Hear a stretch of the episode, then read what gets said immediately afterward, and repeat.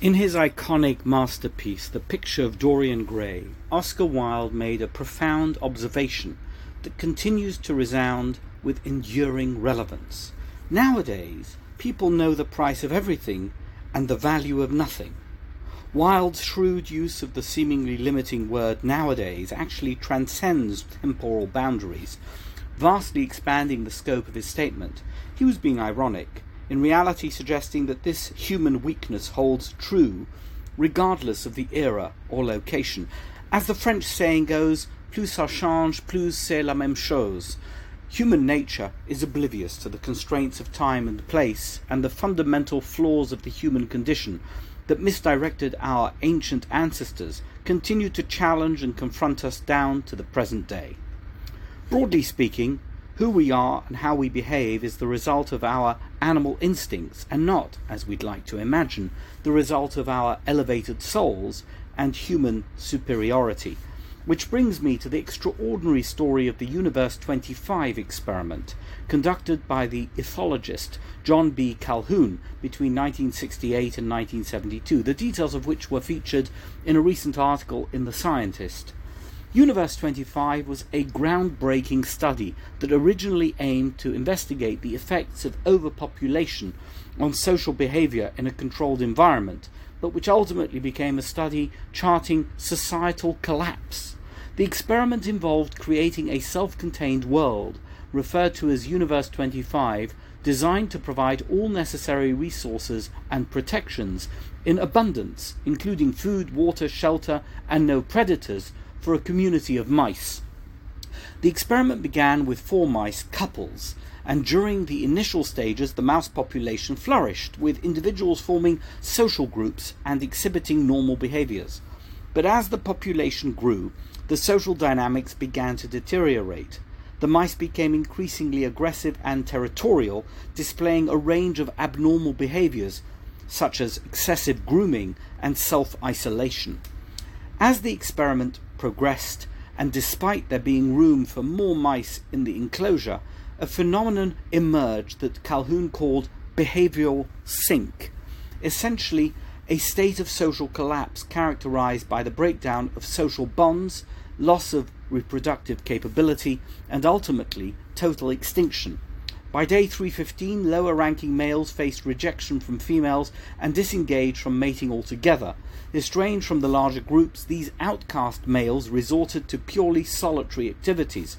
In contrast, the alpha males displayed heightened aggression and combative behavior, often initiating violence without clear provocation or motive.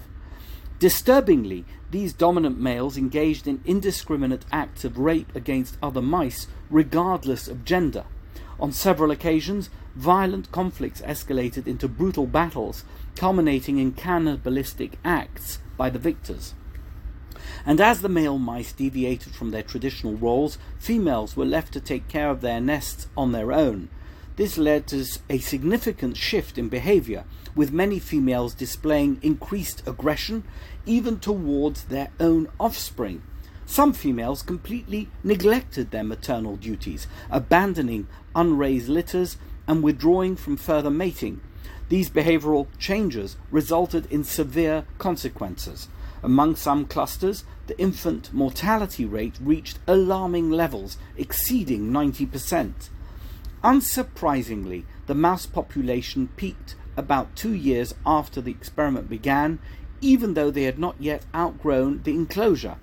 After that, the colony stagnated and then declined precipitously, with the last mouse dying in 1972. To Calhoun, the message was quasi religious and certainly not limited to mice. As he put it in his comprehensive 1973 article, I shall largely speak of mice, but my thoughts are on man, on healing, on life and its evolution. Threatening life and evolution are the two deaths death of the spirit and death of the body. Although the mouse enclosure was originally conceived as a mortality inhibiting environment for mice, it was unofficially referred to as mouse heaven. But before long, it had turned into a death trap, more appropriately referred to as mouse hell. Despite having no problems with hunger, thirst, predators, mouse traps, cold winters, or company, The natural animal instincts that ordinarily protect animals from extinction turned the tables on these privileged mice, dooming them to a tragic demise. Once their spirit had died, their physical death was a foregone conclusion. The bottom line is simple. Having everything without having meaning in your life breeds discontent, as exemplified in recent history by the eventual collapse of communism. Con- communism's utopian promise of equality, when put into practice as it was in the Soviet Union and countries of the Eastern Bloc, resulted in an oppressive Universe 25 environment, bereft of personal freedom and initiative.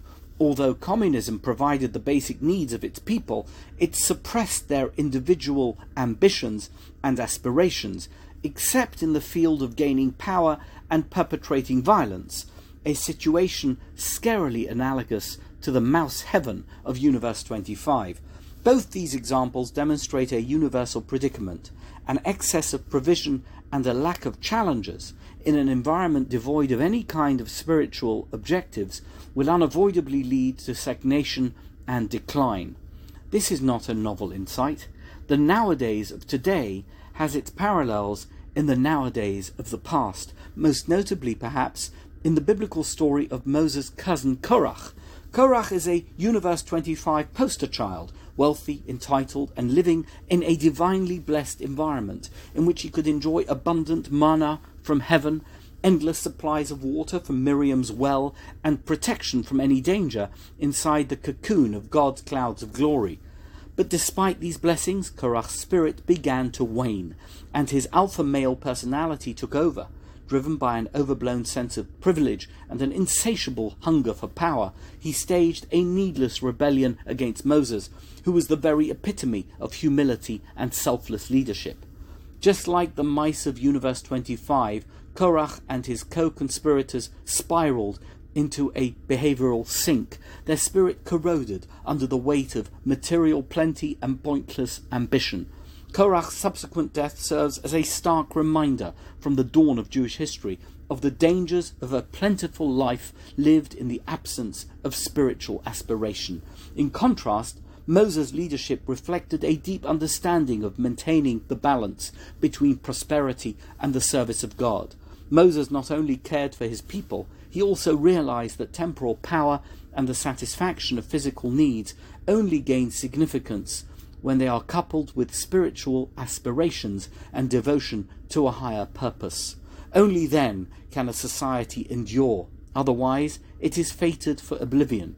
In our contemporary Western society, which is marked by abundant material wealth and an alarming decline in spiritual pursuits, the cautionary tales of Universe 25, communism, and Korach hold significant relevance Prosperity and abundance devoid of a meaningful purpose and spiritual underpinnings too often lead to societal stagnation and eventually a precipitous decline. Meanwhile, a harmonious balance of physical prosperity and spiritual aspiration paves the way for a robust and sustainable civilization. Even after the passage of three millennia, the Jewish people continue to embody and disseminate this critical message. The Jews serve as a living testament to the power of blending material success with spiritual purpose. Perhaps we should thank Korach, after all. His failure provided a lasting lesson, one that came early in our history, but which continues to echo down the corridors of time, reminding us of the importance of marrying worldly accomplishments with transcendent goals. To do otherwise would be the beginning of the end.